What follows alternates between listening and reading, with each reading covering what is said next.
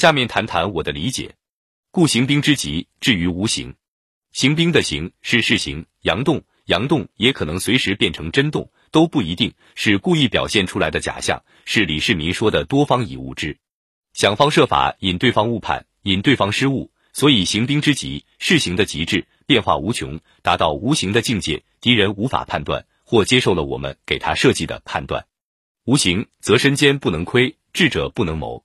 杜牧注解说：此言用兵之道。至于真极，不过于无形。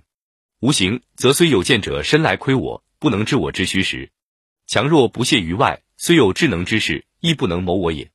即使有打入我方很深的间谍，因我虚实不露，身间也不能窥视；因我强弱不泄，纵有智谋之士，也想不出对付我的办法。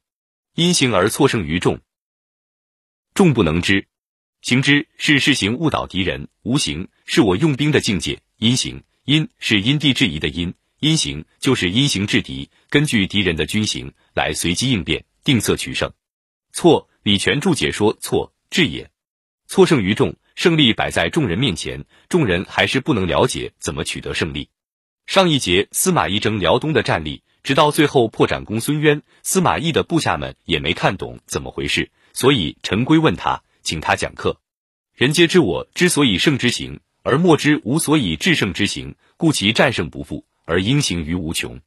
我怎么用兵，用怎样的军行取胜的，大家都看到了。但是我是如何根据对方的兵行来因行制胜的，大家就不知道。下一次敌行不是这样了，我因行制胜的方法又不是这回这个了。所以我使用的方法是不会重复的，而且因行而变化无穷。所谓学我者生，向我者死。你看见人家是怎么取胜的？学的一模一样，照做，最后却落得惨败。为什么？因为知其然，不知其所以然。他是根据当时的条件情况才那样做的。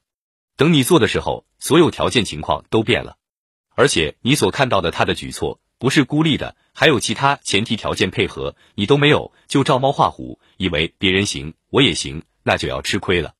比如韩信背水一战，置之死地而后生，把一万人布阵在水边，他们没有退路。他们就会殊死作战，就能战胜二十万人。